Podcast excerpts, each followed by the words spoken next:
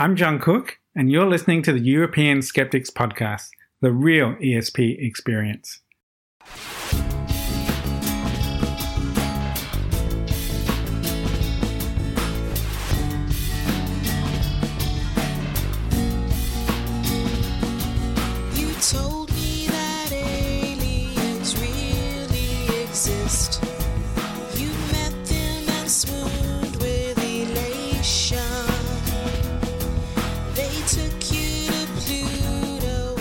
You're listening to the ESP, the European Skeptics Podcast, an independent weekly show in support of European-level actions within the skeptical movement. The ESP is run by individuals representing different skeptical groups from across the continent. This is episode 210. I'm your host, András Pinter, and joining me for the show is my co-host, Pontus Böckmann. See ya. Hejsan, András. Ooh, I'm back in Hungary. Hey. Yeah.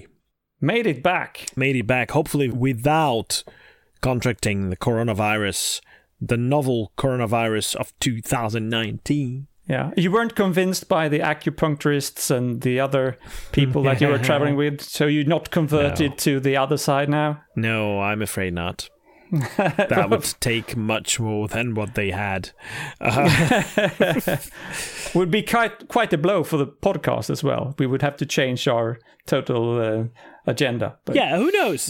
We might end up being the ESP podcast in the sense of talking about extrasensory perception. Sure, absolutely. We usually say that to be a skeptic, you have to have a very open mind and change your mind if you get new evidence. So We're ready to learn and we're ready to understand what we did wrong all these years, but not yet. You have to convince us first.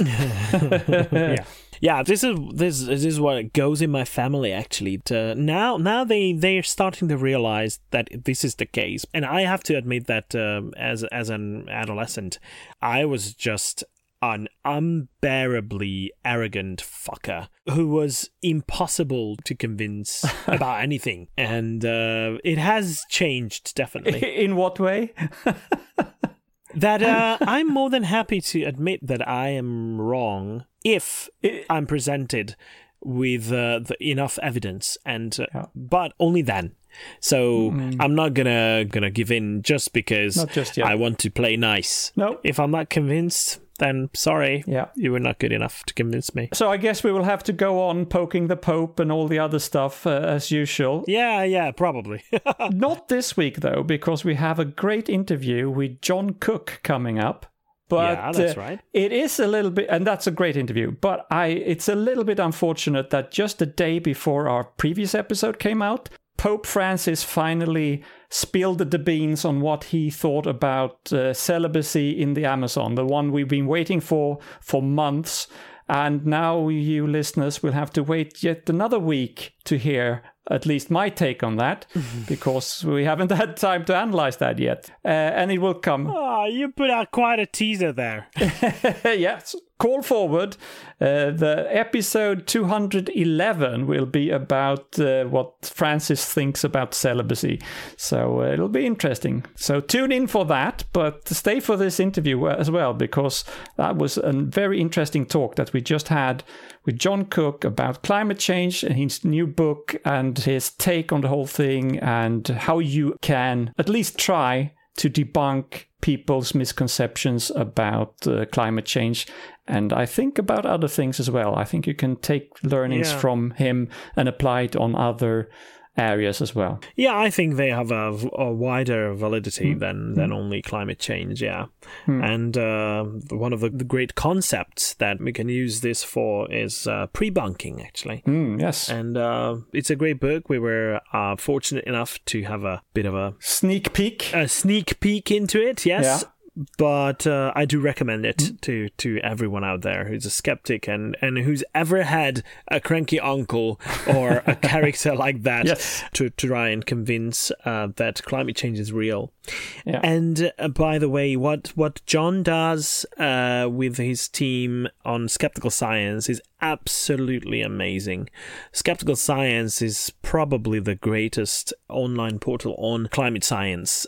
You will not be able to find a collection of information, articles, scientific data, and handbooks, actually, because that's where you can download the Debunking Handbook, the Uncertainty Handbook, and all those useful materials. So check that out as well. Of course, we will link to that website as well on the show notes, as well as a link to the Amazon page of Cranky Uncle vs. Climate Change. So, without further ado, I think we should crack on with that interview. Yes. Every now and then, we interview someone whose life and or work as a skeptic might be interesting to our listeners and definitely has a European angle to it, either through representing a country on the old continent or a project stretching across borders. Today, our guest is Australian cognitive scientist John Cook, who is a research assistant professor at the Center for Climate Change Communication at George Mason University in the US, and is mostly known as the founder of the climate science portal Skeptical Science, which won the 2011 Australian Museum Eureka Prize for the advancement of climate change knowledge, and also the 2016 Friend of the Planet Award from the National Center for Science Education in the US. He has co-authored 2 textbooks on climate change and a couple of handbooks that can prove very useful to skeptics who often find themselves in the middle of arguments over anthropogenic climate change. Those titles include Climate Change Denial, Heads in the Sand, The Debunking Handbook that has been translated to many different languages, and his latest book is Cranky Uncle vs. Climate Change that is coming out on the 25th of February. John, welcome to the show. Thanks, Andrews. It's great to be here. Yeah, thanks for joining us. Well, I think if we are looking for a connection, a European connection to what you do and your work, you're a climate change communication expert, and it has relevance to all of us, obviously. But you've got quite a few European connections as well, your project, including the Debunking Handbook that I mentioned earlier. And this is where we started corresponding. And you just pointed out when we were chatting before the recording that it was in 2011 that happened, that came out, the Debunking Handbook that has been translated to many European languages. So, but since then you've done quite a few things, but you are not a climate scientist per se. You are a cognitive scientist, aren't you? Yes. When people ask me what I do, I used to say I work on climate change, and often their eyes would kind of glaze over. Yeah, aren't we all? Yeah. These days, I often say I research how people think about climate change, which often gets people much more interested because we all like to think about how people think. And how did it come about? I mean, as a cognitive scientist, how did you end up researching how people think about climate change? Specifically? Well, it actually happened in reverse. I began by starting the website Skeptical Science in 2007, and the purpose of the website was quite simple: debunking climate misinformation with peer-reviewed science. And I came at it as someone with a background in physical science. I studied physics at university. I was very much familiar with natural science and had experience in reading natural science papers. But I knew nothing about social science or psychology or the science of science communication. And it wasn't until I received an email from a social scientist, Stephan Lewandowsky, who now is in Bristol in the UK, that he notified me of the psychological research into debunking misinformation. And it turns out that email was a life changer, because it started me down the road of learning and researching the science of science communication, ultimately resulting in me getting a PhD in cognitive science and now researching climate communication for a living. And along the way, you've built up quite a career in that and large amount of knowledge about how people communicate and how people understand climate change and how they misunderstand climate change. What were the greatest surprises that you've encountered? Well, the first big surprise was learning that sometimes the science is not enough. Mm. Oh, yeah. Trying to counter science denial or pseudoscience with science is necessary but insufficient. And the reason why is because of just the complexities of human psychology.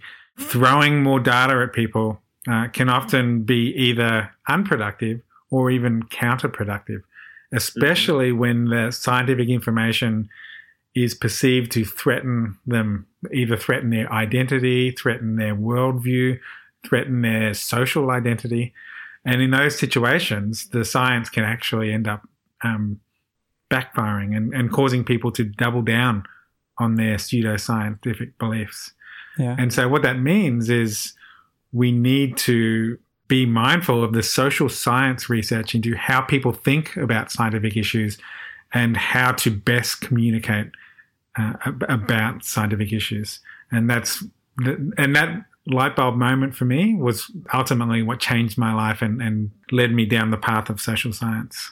And it goes even deeper than that, right? So that it's much deeper than just the science and how people perceive science and how they see the data, the raw data, because there are very deep social connections, social issues, social phenomena going on in the background of emotional changes, emotional challenges that we have to overcome if we want to, well, try to argue against pseudoscientific issues or we want to try to defend the science behind climate change. Yeah, and I guess a concrete example can be helpful.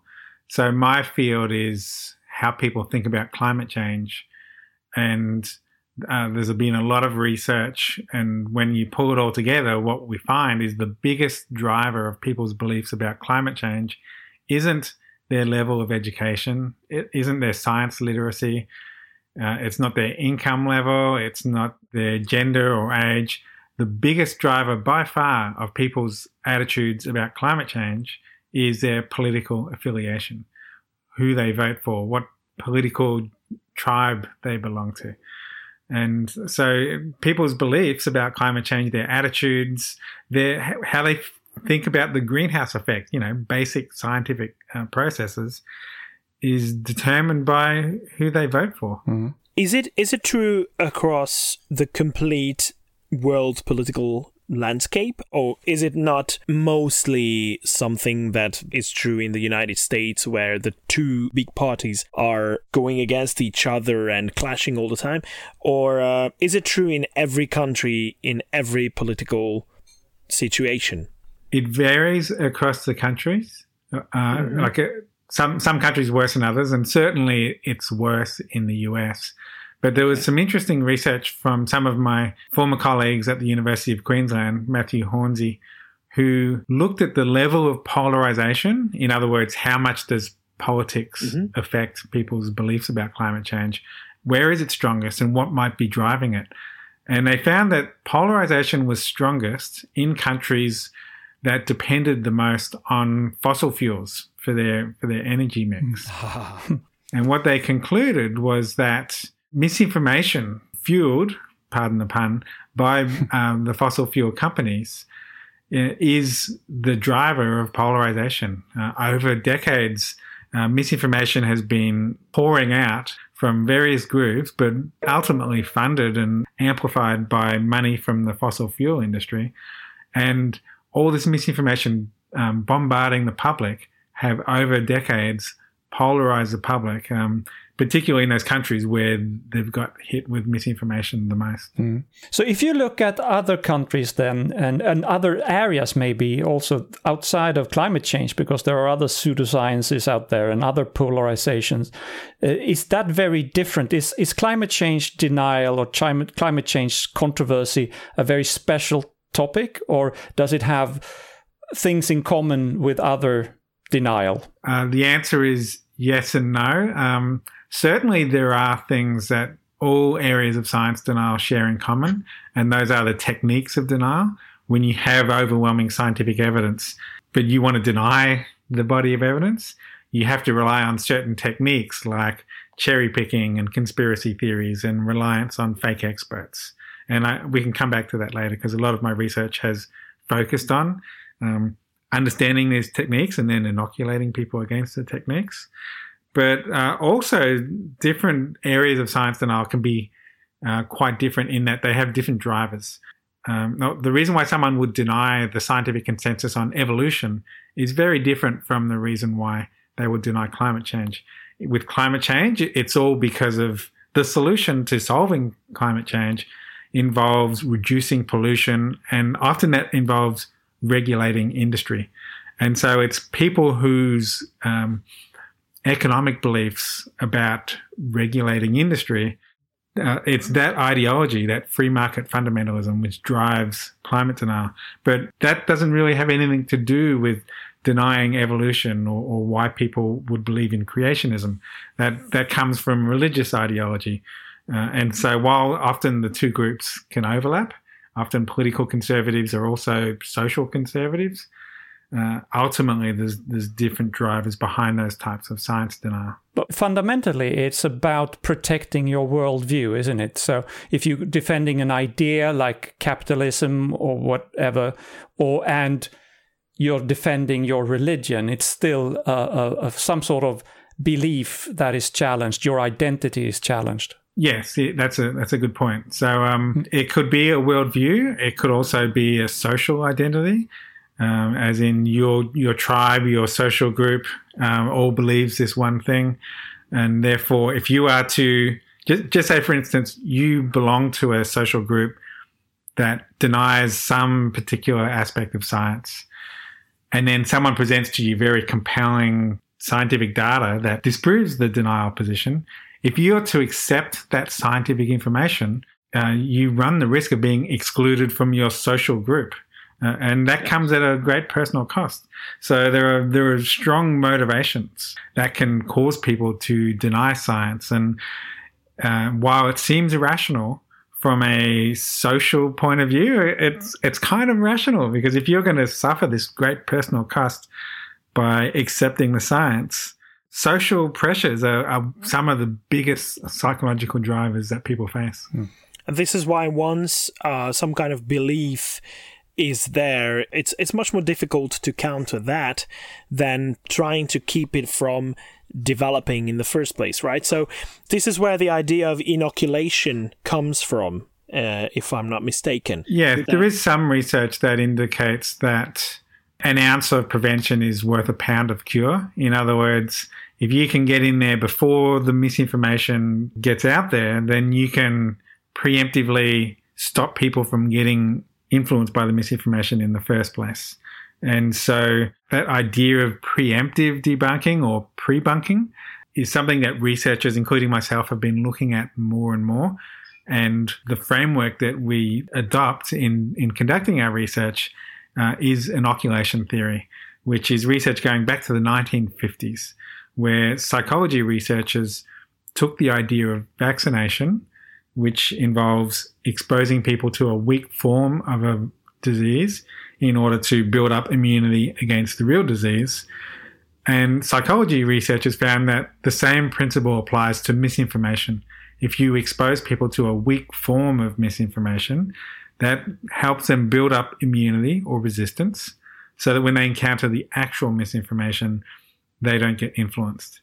And I've tested that approach in my own research. This was the main research I did in my PhD, and found that explaining the techniques of denial essentially neutralizes misinformation about climate change. But your latest book, Cranky Uncle, is basically a proverbial figure, a character that we all know from our lives. Someone who's in massive and very strong denial, in a state of a very strong denial about climate change or whatever else, but you're focusing on climate change. And that book really lists a lot of the arguments and the possible counter-arguments and how you can approach that. But somehow the person who reads it has the feeling that it might have some kind of an autobiographical touch to it as well. So I understand that most of it is based on your research, your professional research. So how much is it autobiographically driven? Well, I mean, where the personal anecdotes end and the research starts is a very grey area. Okay. That's how it felt. Yeah. And there was one moment while writing the book where I was explaining the slippery slope fallacy, and in my little sketchbook I was just writing down possible examples of slippery slope, and it was just very generic examples that you might see in the world. And then I thought of a thing that my dad said after I finished my physics degree. And I announced to my parents, I think I'm going to, rather than do a PhD in physics, I think I'm going to become a cartoonist instead. And my dad was horrified. And he said, son, if you don't do your PhD, you'll end up living on the streets, dressed in torn jeans. Yeah. I thought that's the perfect example of slippery slope fallacy. So I drew a caricature of my dad as he looked at the time and how I looked at the time. I had much more hair back then. And it actually felt really good drawing it. Like I just got a lot of satisfaction out of debunking my dad. And so then I started thinking, what else has my dad said that I can draw a cartoon about and debunk in this book? Yeah. And then I thought, maybe I shouldn't be treating this book as a personal therapy, and I decided to not try to draw my dad anymore and concentrated on the climate science. Yeah, but it is a cartoon book in a way. So maybe you should describe what it looks like and why you took that approach. So it's probably helpful to know how I got to doing this book in the first place. After I came out of my PhD, the main, I guess, answer I got from my PhD was the way to stop climate misinformation or any form of misinformation is inoculation. But then the question was, well, how do you do that? And I started working with some critical thinking philosophers at the University of Queensland, Peter Ellerton and David Kinkead, and they introduced me to the idea of parallel argumentation, which involves taking the flawed logic from some misinformation and transplanting that logic into a parallel situation, usually something extreme or absurd, a bit ridiculous. And the more extreme it is, the more obvious it is that the logic is flawed. So, for example, an original misinformation argument is, it's cold, therefore global warming isn't happening, that argument happens more often than you would think. But that logic, it's cold, I feel cold right now, right here, therefore global warming isn't happening, is the same logic as arguing at nighttime, it's dark, therefore the sun doesn't exist. Just because what you're experiencing in the here and now, that doesn't mean that it's happening everywhere. You need to look at the big picture. And once I was introduced to this idea of parallel argumentation, having, I guess, moved from cartooning into doing scientific research into communication, I realized that cartoons were the perfect delivery mechanism for parallel arguments. So I started taking the climate myths that I'd been debunking on Skeptical Science and in my research, and identifying parallel arguments for each one and drawing cartoons, visualizing these different ways of exposing the fallacies in misinformation. And over time, I collected more and more cartoons and then compiled it into this book, Cranky Uncle vs. Climate Change, which is basically debunking the most common myths about climate change, explaining the climate science, but also explaining the fallacies in the misinformation using cartoons. I really like the little boxes on every chapter. On the side of the page, you will see a little box with the actual fact that science has to say about a phenomenon, the myth that surrounds it, and the fallacy that is used to propagate the myth. And that structure I found not only very refreshing, but it's really good to see that so well connected, because it makes you comprehend the whole issue much deeper, and it's a quick reference kind of thing as well. Yeah, I mean, I think you really summed it up. It sums up the whole issue. Whenever you have misinformation and facts competing against each other, the danger is that for someone who's seeing these facts and myths together, if they don't know how to resolve the conflict between the two, if they don't know which is fact and which is myth, mm-hmm. then the risk is that they disengage and just stop believing in either. And some of the best research on this actually comes from someone you've interviewed in the past, Sander van der Linden, mm-hmm. who mm-hmm. ran an experiment where he showed people information about climate change. He showed them misinformation about climate change, and he found that when he showed them both, they cancelled each other out. And people stopped believing in the fact. And so what you need to do to resolve that problem is help people resolve the conflict between fact and myth. German philosophers from, I think, the 1800s call this hypothesis, antithesis, synthesis. Mm. You have the hypothesis, the fact. You have the antithesis, the myth. But then you need to synthesize them or resolve the conflict between the two. And the way you do that is by explaining the fallacy or the denial technique that the myth uses to distort the facts. Once people understand the fallacy, they're able to pull it all together and understand how fact and myth can coexist at the same time. All of a sudden it starts making sense, yeah. So doing this in a form of cartoon where you actually... you make a little bit of fun of this cranky uncle. He's a fun guy in his crankiness and all that. How do you feel, and your research maybe have looked into this, how do you feel about using ridicule as an educational basis? Is it productive, or can it sometimes backfire? Well, I don't think that this book is going to be terribly effective with cranky uncles because of that reason. But it's important to point out that... cranky uncles aren't the target audience. And this is a more broader and important communication point. Whenever I give talks to audiences, whether they're academic or the general public, I almost always get asked, how do you change a climate denier's mind? And the answer I give is that a better question is, who should we be targeting rather than what should we be saying to climate deniers? Because the cranky uncles, the climate deniers, only comprise, at least in the US, where they're the biggest proportion, but even in the US, they're only like 10% of the population. 90% of the population are not deniers, and they don't respond to climate information with conspiracy theories and denial. And in fact, in the US, 58% of the public are concerned about climate change. They're on board with the science. Mm. And so... the answer, I think, to the question, how should we approach communication about climate change? And I think, to answer your question, is there are two main audiences that we need to really focus on about climate change. One is about 30% of the population who are disengaged or confused about climate change. And we need to help them make sense of all the cranky uncle arguments and make sense of all the climate information. So that's one target audience for my my book.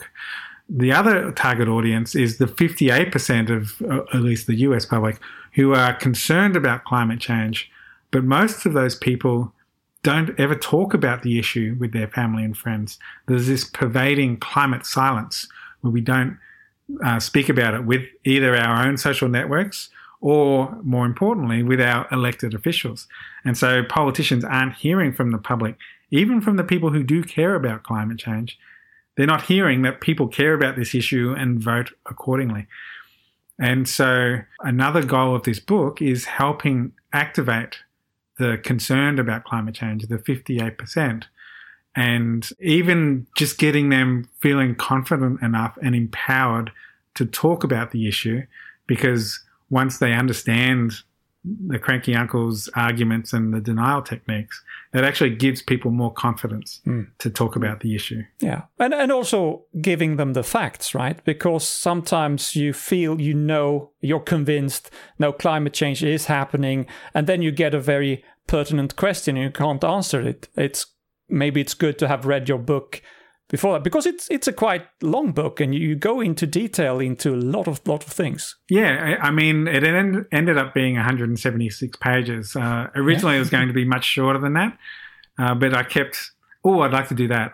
This would be a good thing to talk about. Yeah. And it kept getting bigger and bigger until my publisher's editor said, that's it, 176 is the cap. You can't say any more than that. Yeah. So, but there's a lot of pictures in it, right? So text-wise, it's not a hard read in that. No, like the first draft of the book was much more text-heavy, but I was very conscious of the fact that like every climate book that exists to that point was just very text-heavy, and there is no shortage of information out there. What we need is the disengaged to be engaging with the content. And so I made the very conscious decision to try to make each page as visual and as much cartoons as possible, to the point where I only budgeted for myself basically two paragraphs of text to explain every scientific concept. Greenhouse effects, two paragraphs. Carbon cycle, two paragraphs. Mm. And that was a real challenge to... it must have been, yeah. To I think there's a line from Mark Twain, although every... old quote has been attributed to Mark Twain, so I don't know if he ever actually said it or not. But it was, I don't have time to write you a short letter, so I'm going to write you a long letter instead. Yes. It takes time being concise and brief. But from a communication point of view, it's really worth investing that time in order to write content that people will actually read. And the graphics and the design, the look of the whole thing helps in that as well. So this cartoon format, I think it works perfectly because it keeps you engaged for a long time, even though it's occasionally you have the feeling while reading through it that, now I need to process all this information. I've got... A couple of great examples and a couple of favorites, but I think one that needs to be mentioned is it's how confirmation bias works, and it's 16 cartoon pictures. Well, I think 15 of them shows people talking to the cranky uncle and telling him how the climate is changing, the earth is warming, and he just either doesn't react or denies the whole thing. And then one person says that it's a hoax. And then he goes, I knew it. It doesn't work in this format. I just did. They're explaining it all. Yeah. So this is why it works in the pictured format, in the cartoon. So you have to just see the book, and it's amazing. It's funny you should say that, because the book comes out on February 25th, and then there's book events planned for after that. And I'm thinking right now, how do you do a book reading for a cartoon book? You know? You don't. You probably don't. Yeah. So the drawings and the graphics work very, very well, and the explanatory graphics as well, when you explain the climate change and how the different directions of the heat waves and the energy flux. It's great. I think it helps the case. But it's important to mention, you already briefly mentioned that it's your work, the cartoons themselves, so the drawings are your work as well, right? Yeah, I drew everything in the book. Well, I drew all the cartoons, but I should point out, you mentioned the design earlier. My wife is a graphic designer, and she came up with the structure of the actual look of the pages, the way all the layouts. She designed that. So credit where credit is due. Mm. Yeah, and it is indeed, because it's very well done. So you basically managed to go against your father's will. Yeah. No, you combined both the PhD and the cartoon thing. Yeah, basically, yes. Oh, sorry, yeah. My dad right now is smug as hell because It wasn't until after I finished my PhD that I was able to, you know, get a professor position at an American university. And, you know, my dad's like, oh, right. Guess I was right about getting that PhD, huh? Mm-hmm. So. But we have to mention one more thing about the book, because it's not only a book that you've been working on. There is word and even articles published about it that a game is available as well, or will be available, that is... like an extension of the book, or how should we imagine that?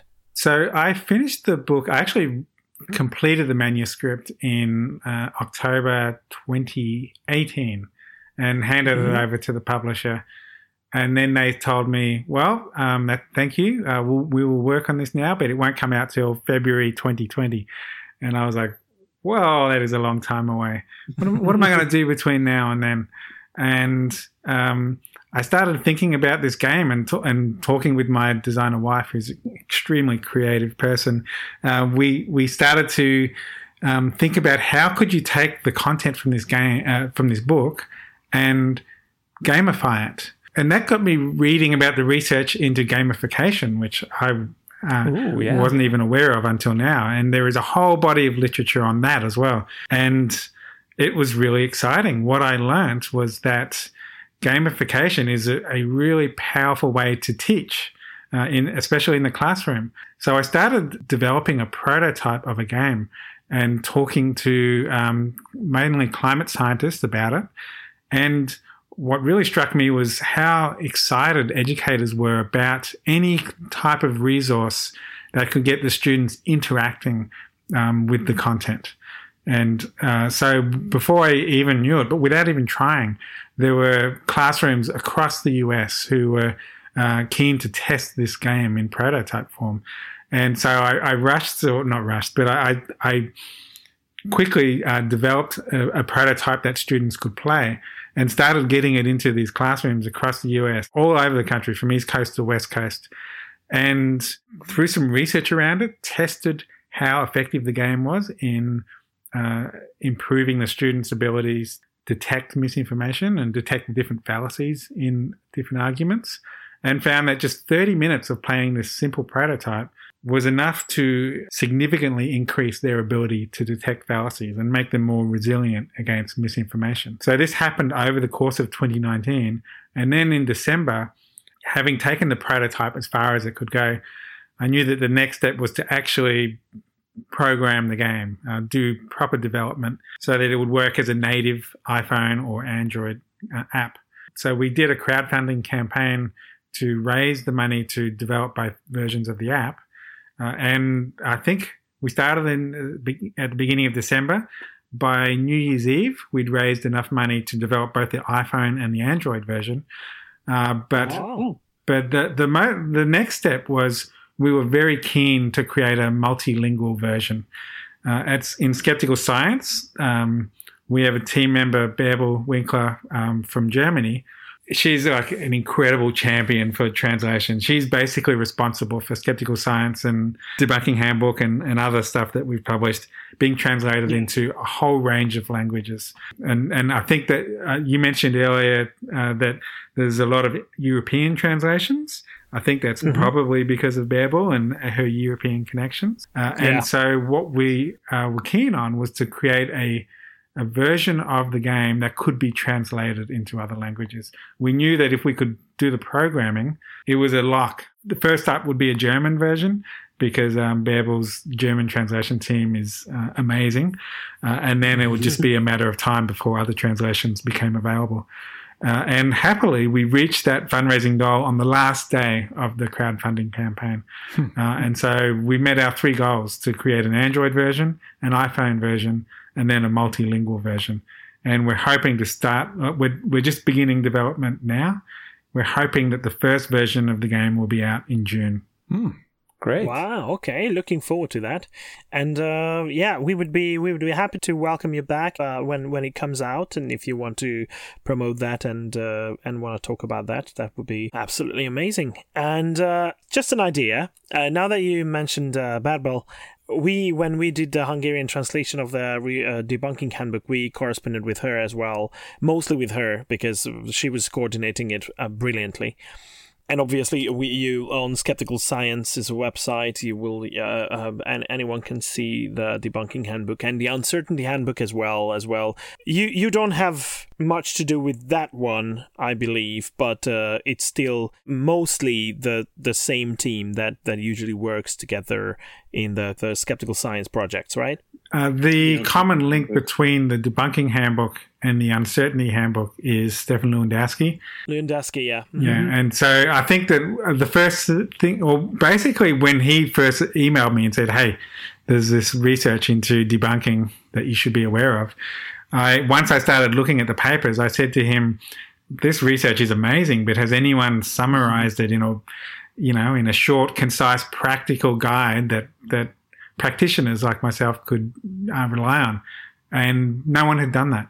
And so Steve and I put together the Debunking Handbook. We published it, and then it just went viral, hundreds of thousands of downloads. Mm-hmm.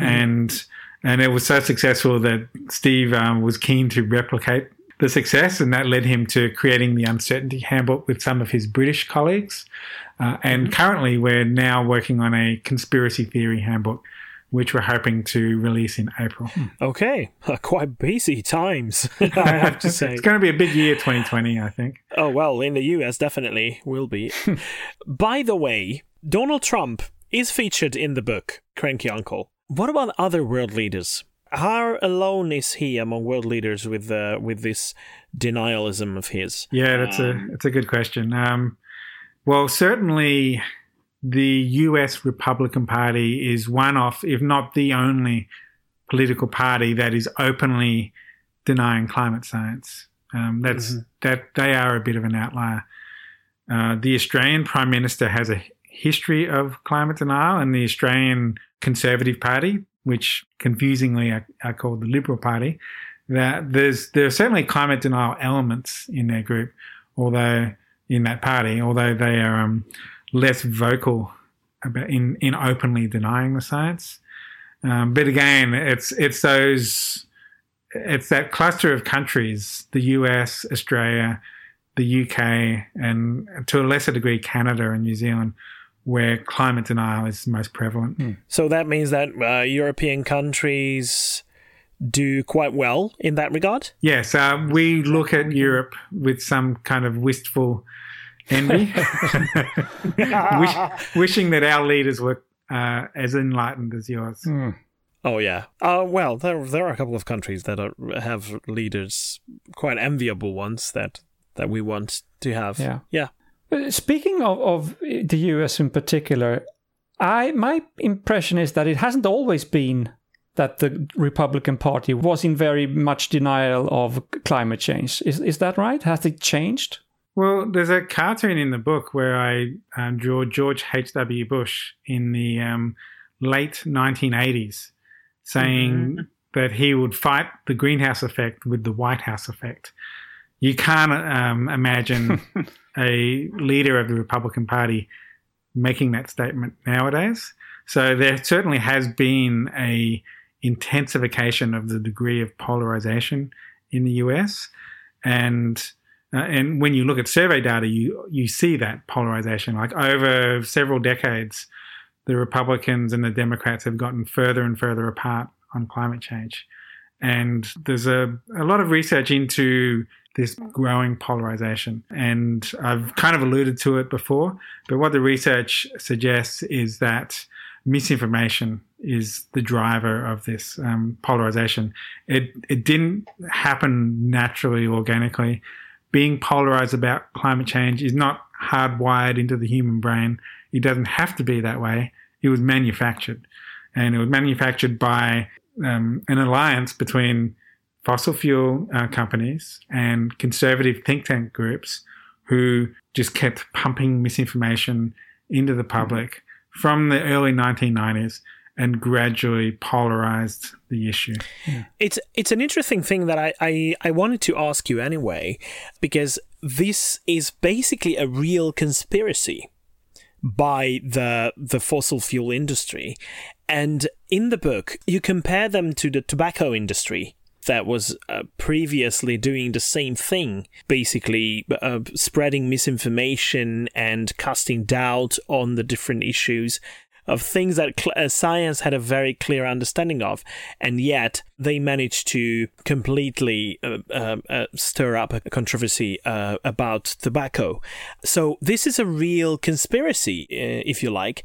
But how can we counter conspiracy theories that are absolutely unsubstantiated when there are these real conspiracies in the background, and we want to shed some light on those as well? So is it very difficult, and how can it be done to distinguish between the two things? That's a really good question, and the answer will be in the Conspiracy Theory Handbook coming out in April. Okay. I'm looking forward to that. Stay tuned. But I mean, it's not a secret. There is literature on this, and it's actually Stephan Lewandowsky has published extensively on the issue of conspiracy theories, on the fact that while there are real conspiracies, such as the tobacco industry being convicted in a court of law of conspiracy to defraud the public, mm-hmm. on the other hand, you have baseless conspiracy theories. And how do you tell the difference between the two? There are telltale traits of conspiratorial thinking. And in the Conspiracy Theory Handbook, we outline those traits and contrast them with the traits of actual real conspiracies. And it's really looking for those telltale traits that is a good guide for people trying to make sense of all this. And it really follows on from the approach of the Cranky Uncle book, which is about introducing to people the traits or the techniques of denial, and by understanding those techniques, you can become inoculated against them. Similarly, you can become inoculated against conspiracy theories by understanding the different traits of conspiratorial thinking. Yeah, it would be a great note to finish on, but I'd like to ask you something else. Obviously, when it comes to climate science, we cannot forget this latest movement started by Greta Thunberg. How do you see that? So do you think the message gets through properly, or it should be coupled with some kind of inoculation technique, the things that you outline in the book, in order for it to be successful in the long run? When people ask me, what can I do about climate change? The answer I give is break climate silence. Mm-hmm. There is this, as I've mentioned earlier, there's this pervading climate silence where even people who are concerned about the issue don't talk about it with friends and family. And that has a spiraling effect, this spiral of silence where you don't hear other people talk about it, you think that they don't care, and then you're even less likely to talk about it. Conversely, if we can start these conversations, then it builds social momentum. And the key to addressing climate, the only way to avoid the worst impacts of climate change is to transition our society from fossil fuel-based energy to renewable energy. And the only way we'll do that is through social momentum and political will. And so we need to build that social momentum through conversations. Now, Greta Thunberg and her the school strikes that are happening all over the world have been extremely effective in building these conversations and building social momentum.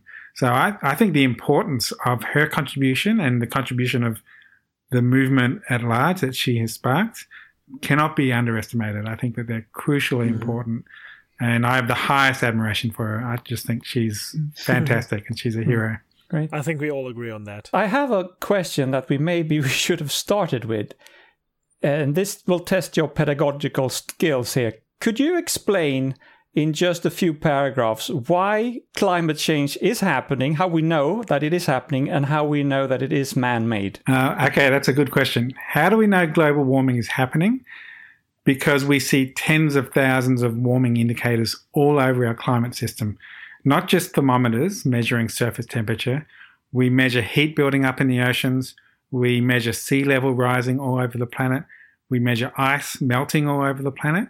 And we see tens of thousands of species being impacted by climate change, either migrating towards the poles or migrating up mountains to get to cooler areas. So the signs of warming are everywhere. As for how do we know that the warming is caused by humans rather than some natural cause, we also see human fingerprints all over climate change. We see these telltale patterns that can only be explained by human activity and actually rule out natural causes of global warming. For example, we measure less heat escaping out to space at the exact wavelengths where greenhouse gases like CO2 absorb heat.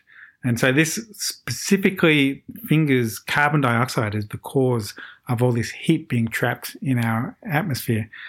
We see that the atmosphere is warming at the surface, but cooling in the upper atmosphere. And that's a very telltale fingerprint of greenhouse warming. If other factors like the sun were causing global warming, we would see warming happening all the way up the atmosphere, in the lower and the upper atmosphere. We don't see that. We see cooling at the top, warming at the bottom, and that rules out the sun and confirms human causation. All right. That sounds very convincing. Did I pass the pedagogical test? I think you did. I have nothing. I have no objections to your explanation. And if someone wants to find out more, actually much more, basically everything you can find online about climate change and climate science from a truly skeptical point of view, not the popular climate skeptic concept is what I'm referring to here, but the proper scientific skepticism kind of approach. So if you want to find out the real science behind it, go to skepticalscience.com because it's an amazing... I have to congratulate you on this, John, because that... And not only you, I know it's quite a large team, at least according to the website, where you list the people that you work with. It's amazing. It's an amazing collaboration. And... one of the things that strikes me every time I look on the website, I look at it quite often. Occasionally, we do use material we find there as well, is just a counter that is counting how many Hiroshima atomic bombs of heat have been accumulated in the atmosphere since 1998. That is just a mind-blowing number. Who came up with that comparison, that thing? That is a good question. I know that James Hansen, the NASA climate scientist, was using the atomic bomb metaphor for a long time. And I think he used to quote like something like 100,000 atomic bombs per year, or I forget the exact number. So he may have been... one of the originators, if not at least the popularizer of the term. But myself and some of my skeptical science colleagues, such as Dana Nuccitelli, we just did the arithmetic and worked out how many per second. And at that time, the data indicated 4 atomic bombs per second of heat were building up in our climate system. And all we wanted to do was debunk the myth that global warming had stopped, which deniers were arguing since the early 2000s.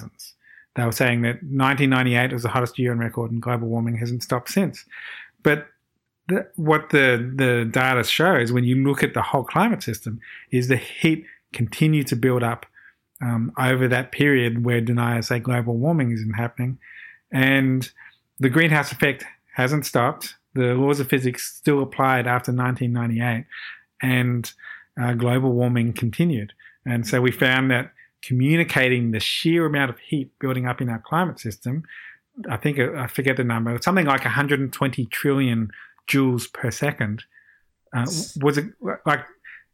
physicists call that a really, really big number. So it doesn't really mean anything to people. But it's definitely a number that you cannot wrap your head around, actually. Yes. So but 4 atomic bombs per second was a very sticky way of communicating the physics. because it's simple, it's unexpected, which is often a way of landing it in people's minds and helping them remember it, and it's concrete. It's just a very effective way of communicating that global warming is happening and on this grand scale. Yeah. But I have to say that there is another piece of work that has similar characteristics. It's very clear, it's very engaging, and that is the book Cranky Uncle vs. Climate Change. Yeah. So I do recommend the book. It's a very good read if you want a couple of hours of fun while definitely learning something. Yep. Even if you're quite knowledgeable about climate science, people, you have to find it out. Find the book. It's available for pre-order on Amazon, right? Mm. Yes. If you go to crankyuncle.com, there's a link to the Amazon page where you can pre-order it. And also, you can just sign up to get Cranky Uncle news, because not only is the book coming out, but there's also updates about the game. So anyone who wants to be kept up to date on what's happening with the research, like I'm doing a lot of research into using cartoons to debunk misinformation and communicate climate change. And book events or the development of the game, all of that information you can grab at crankyuncle.com. Yeah. Okay. And it's available as a Kindle book as well, right? Yes, it will be. In fact, will be when it comes out. Yes. Yes. I sent all the files over to the publisher a couple of months ago, so I'm guessing that they're doing their technical wizardry and converting that into an ebook. Amazing. Great. All right. So it was great having you on the show. Thank you very much for joining us today, and congratulations on all the great work that you've done so far. And good luck with what's coming up.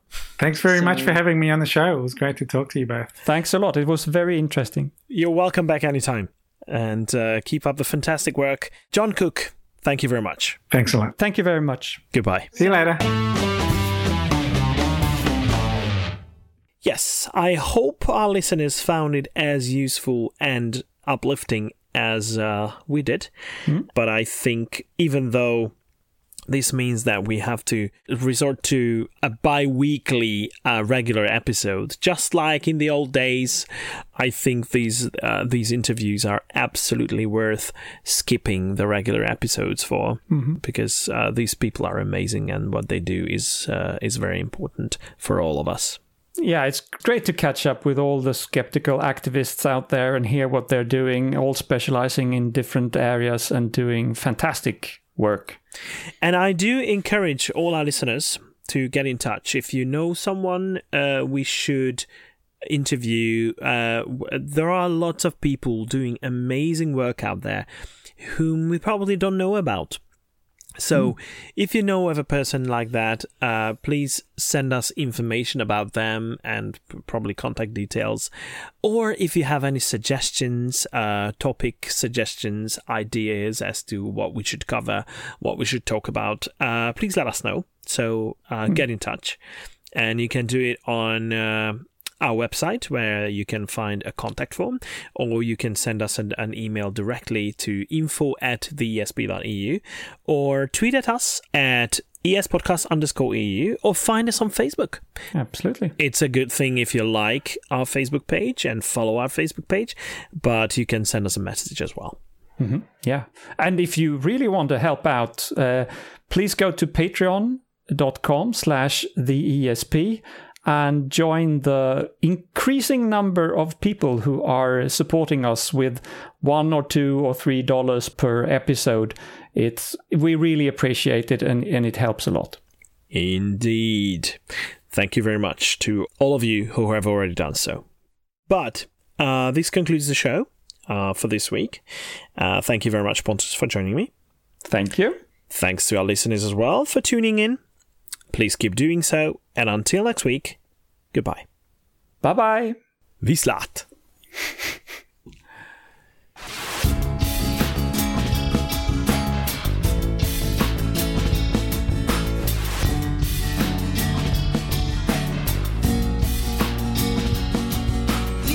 This has been your ESP experience. The show is produced and recorded by the ESP.eu. Join us again next time, but until then, please send your feedback, comments, or death threats to info@theesp.eu.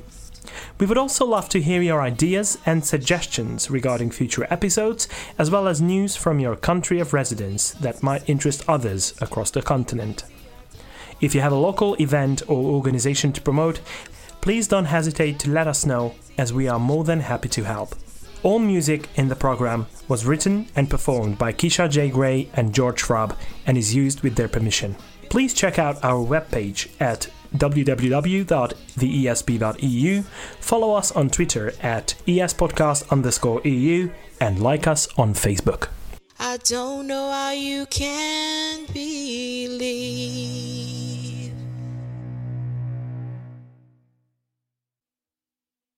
An independent weekly show in support of European level elections with the skep.